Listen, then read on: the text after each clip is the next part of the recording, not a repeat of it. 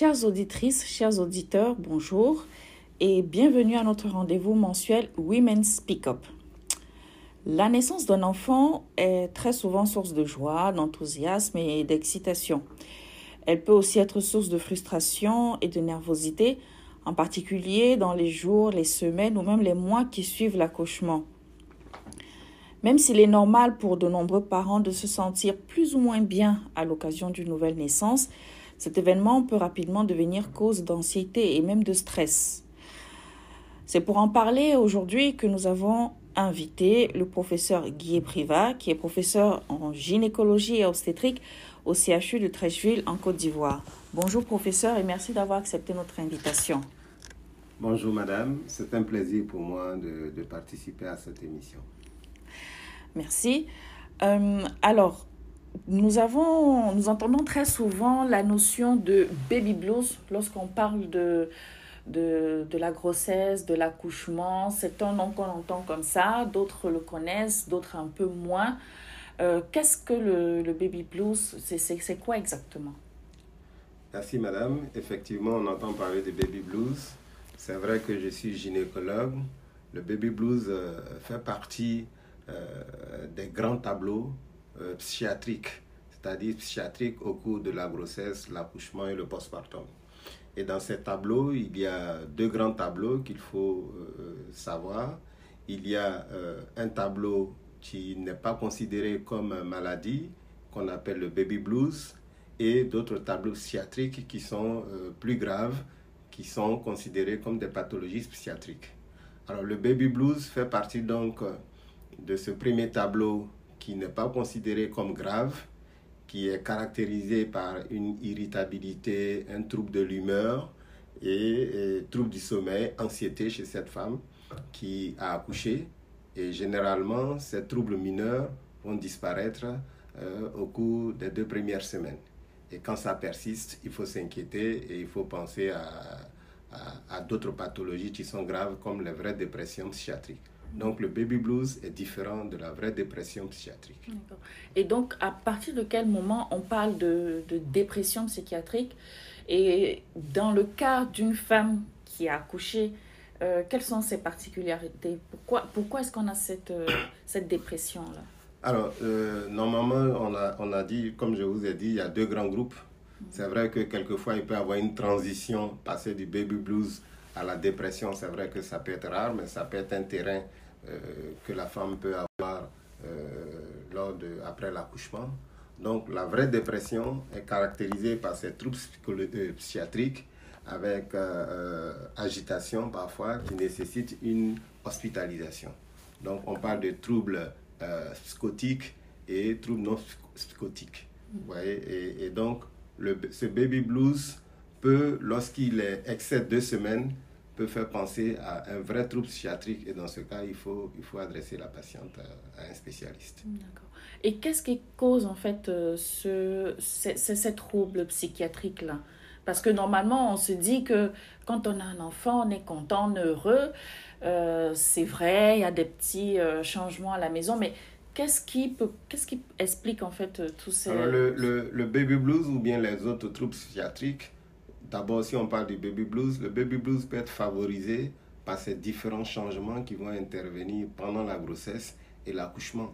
Alors, quelquefois, euh, lorsque la femme accouche, il y a une irritabilité qui est due au manque de sommeil, parce que l'enfant va pleurer la nuit. Euh, il y a euh, également des répercussions dues au fait qu'elle est seule, elle va s'occuper de l'enfant, la fatigue, quelquefois, il peut y avoir des problèmes affectifs entre le mari et la femme. Et donc, tout ça mis ensemble peut favoriser ce petit trouble psychiatrique-là qui, comme on le dit, est passager. Et si ça perdure, cela peut être plus grave. Et donc, il peut avoir des antécédents de troubles psychiatriques sur lesquels peut venir, si la grossesse intervient, peut déclencher ces vrais problèmes psychiatriques euh, qui nécessitent une prise en charge spécialisée. D'accord. Alors, est-ce que euh, les, ces, ces, troubles psychiatriques-là ne touchent que les femmes? Est-ce que ça ne touche pas les, les, papas, les pères enfin... Alors, ces troubles psychiatriques mineurs, euh, comme on a dit, c'est le nouvel environnement qui favorise ça. Et donc, le nouvel environnement, le mari faisant partie de ce nouvel environnement, c'est-à-dire l'enfant qui apparaît, l'enfant euh, qui pleure la nuit, quand papa et maman sont ensemble, donc personne ne dort. Le manque de sommeil peut déclencher cette irritabilité et avoir donc des répercussions aussi bien chez la mère que chez le père. Donc de façon indirecte, ça, le père peut être, euh, peut être euh, atteint et de façon directe, si le père est fragile également, il peut avoir cette anxiété, ces troubles psychiatriques mineurs mm-hmm. euh, qui peuvent être dus au fait par, parfois que la femme ne s'occupe plus du mari, il se sent isolé et cela peut déclencher chez lui des, des troubles. En Occident, on en entend très souvent parler, mais qu'en est-il en fait de l'Afrique ou plus particulièrement de, de la Côte d'Ivoire, là où vous êtes? Est-ce qu'on voit souvent euh, ces cas? Parce que ce ne sont pas en fait des, des, maladies dont on parle facilement comme ça dans la rue ou entre amis, entre collègues. Mais vous, en fait, de votre expérience, qu'est-ce qu'on qu'est-ce qu'on constate en fait Alors effectivement, euh, on pense qu'en Afrique c'est rare. Dans la littérature, on dit que c'est rare. C'est vrai, ça peut être rare, dû à certaines situations, à la vie familiale qu'on vit en Afrique. Euh, une fois que euh, maman accouche, euh, elle est entourée de toute la grande famille. Et c'est vrai que ça fait que quelquefois même bébé dort avec la grand-mère. Mhm. Et donc la maman a le temps de se reposer. Mais ce sont des situations qui existent réellement. Moi, dans ma, dans ma profession, c'est vrai que je n'ai pas vu beaucoup, mais j'ai eu des cas de, de, de, baby blues ou même de dépression. Dernièrement, il n'y a, a, pas plus de, de, trois mois, on a vu une dame qui a accouché, qui, euh, qui était hospitalisée au premier étage parce qu'elle avait un problème d'hypertension, mais qui voulait se jeter par la fenêtre. On a constaté que c'était un trouble dépressif. Et donc, elle a été adressée chez le psychiatre qui l'a prise en charge. Mhm. Ce sont des situations qui existent, même si elles sont rares. Dans les statistiques au CHU de Trècheville où je suis, il y a un, il y a un service de psychiatrie. Et les, les, chiffres, après une petite enquête, on a constaté que de plus en plus les chiffres augmentent. Ça veut dire qu'on euh, on se rapproche peut-être de la vie comme en Europe où on, est, on vit un peu plus seul. Donc il y a ces cas-là qu'on constate de plus en plus. D'accord. Donc là, vous avez beaucoup parlé de psychiatrie et on sait très bien que chez nous, tout ce qui est psychiatrie est souvent euh, assimilé à de la folie et donc c'est tabou. Euh, en, parlant particulièrement de cette situation de, de, baby blues, on sait que ça aussi c'est très tabou dans nos familles où euh, je sais que souvent on entend dire que dans une maison où il y a une nouvelle naissance, on ne doit pas parler de ce genre de choses parce que ça peut donner une malédiction au bébé ou des choses comme ça. Mais en réalité, qu'est-ce qui entretient ce tabou autour de la question de, de, de la dépression du postpartum? Comme vous l'avez dit, c'est vrai. Euh aller chez, chez le psychiatre, ça, ça, ça, ça, ça entraîne une situation euh, un peu délicate pour la famille, pour l'environnement, parce que déjà, on vous traite entre guillemets de fou, mm-hmm. et, et, à partir de là, on vous met une étiquette. Donc, c'est rare que euh, la patiente même veuille aller, quand on attend psychiatre, on refuse. Par contre, si on disait, va voir ton gynécologue, ça va être plus facile. Mm-hmm. Je profite de cette situation pour dire que pour les troubles mineurs, normalement, le gynécologue devait être formé pour pouvoir recevoir ces patientes-là. Comme on dit, le baby blues, ça passe dans les 10 jours. Si c'est une situation d'irritabilité, savoir donner des conseils, savoir euh, euh, euh, dire à la dame que ça va passer, à l'entourage que ça va passer, et on va éviter d'aller de l'autre côté où on pense qu'on va prendre en charge quelqu'un qui est fou. Donc pour dire que c'est vrai, ce qui amène les gens à, à ne pas vouloir aller là-bas, c'est le fait qu'ils ont peur de la stigmatisation. Peur de la stigmatisation. Et euh, pour cela, on, et puis en Afrique, c'est vrai, on ne va pas souvent vers le, le, le médecin psychiatre. Mm -hmm. On a tendance à aller vers le généraliste. Et je profite donc de cette euh, occasion que vous m'offrez pour dire que le généraliste doit être quand même un élément qui va permettre de recevoir ces patientes-là, de les traiter dans un premier temps. Et si ça ne va pas maintenant, bien sûr, aller vers le spécialiste. D'accord. Donc, euh, euh, dans ce cas, concrètement, euh, si dans notre entourage ou on, connaît peut-être des personnes chez qui on soupçonne, parce qu'on n'est on n'est pas... tout, le monde n'est pas médecin, tout le monde n'est pas professionnel de santé. Si on, on se rend compte qu'on a une maman ou, de, ou des, des, jeunes parents de notre entourage chez qui on soupçonne peut-être des troubles de ce type, vers qui, en fait, qu'est-ce qu'on doit faire? Déjà nous, qu'est-ce qu'on doit faire envers ces personnes-là, et ensuite, vers qui on les oriente directement?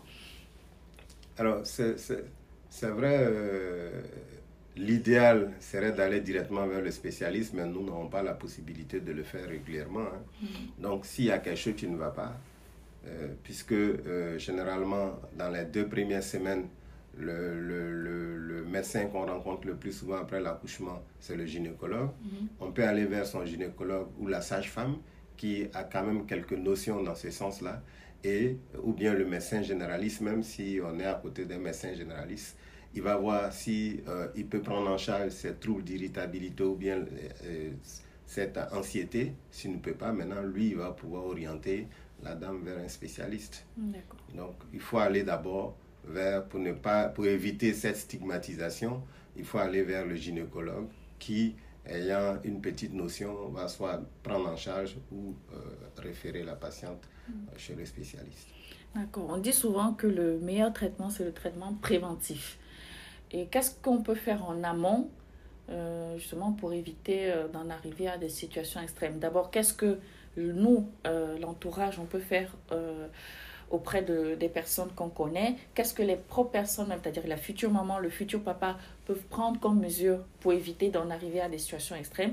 Et enfin, qu'est-ce que les professionnels de santé euh, peuvent faire ou améliorer? Je suppose qu'ils font déjà des choses, mais qu'est-ce qu'on peut améliorer aussi à ces trois niveaux-là pour... Alors, on va commencer par euh, quel niveau alors? Euh, Par les, les, concernés, les parents, les, les, futurs parents. Par les parents. Alors, dans les parents, il y a les plus proches. Le plus proche, c'est le mari. S'il est là, bien sûr, parce que quelquefois l'accouchement ou bien euh, le postpartum peut se faire à l'absence du mari. Mm-hmm. On voyage beaucoup, il peut travailler ailleurs, c'est vrai qu'il doit venir pour les congés de maternité, mais euh, la présence du mari est importante. Et cette présence-là, le soutien du mari envers cette nouvelle femme qui a accouché, chez qui il y a eu des modifications corporelles dans tous les sens, chez qui euh, elle a besoin de, de, de soutenir l'enfant on a dit que le manque de sommeil, euh, l'anxiété et tout ça peut favoriser le baby blues. Donc le mari doit accompagner la femme. Ça, c'est très important. Deuxièmement, euh, une chance que nous avons pour le moment, c'est qu'en Afrique, on accouche, les beaux-parents arrivent, euh, côté maman ou côté papa, ils viennent pour aider cette nouvelle accouchée à s'occuper de l'enfant au moins dans les, dans les deux ou trois premiers mois avant mm-hmm. qu'elle ne reprenne le travail. Et donc, l'accompagnement de ces parents-là est quelque chose d'important. Soutenir la mère, voir si elle manque de sommeil, rester avec l'enfant pour que la mère puisse se reposer. Le repos est très important. Et puis, bien sûr, elles vont participer à dépister s'il y a une anomalie. Quelquefois, on peut être là, on peut, il peut avoir une anomalie. Donc, prévenir d'abord, mais si ça commence, aller rapidement pour qu'on évite ce qui est grave. Donc, l'accompagnement de la famille est un élément important. Soutenir à tous les niveaux, mm. tous les niveaux, financier, euh, moral, euh, euh, tous les niveaux. Mm. Et puis maintenant au niveau du personnel de santé. Le personnel de santé, pendant les consultations prénatales, doit déjà expliquer à la dame les différentes modifications qui peuvent survenir pendant la grossesse, pendant l'accouchement et dans le postpartum et après l'accouchement. Donc, le fait de savoir ces difficultés qui vont survenir va, vont, euh, va préparer la dame à amortir un peu les effets secondaires.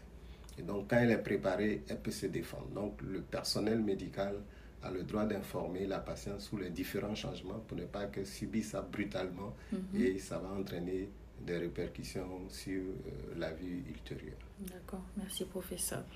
Alors, euh, merci d'avoir répondu à toutes nos, toutes nos questions. Est-ce que vous auriez un dernier mot pour euh, les auditrices et aussi les auditeurs qui nous écoutent par rapport à ce, à ce sujet? Je sais que parfois, entre femmes, on se, on se dit des choses, ce ne sont pas en fait des sujets qui sont totalement démocratisé et totalement libéré. Mais est-ce que vous auriez un, un mot euh, pour la fin?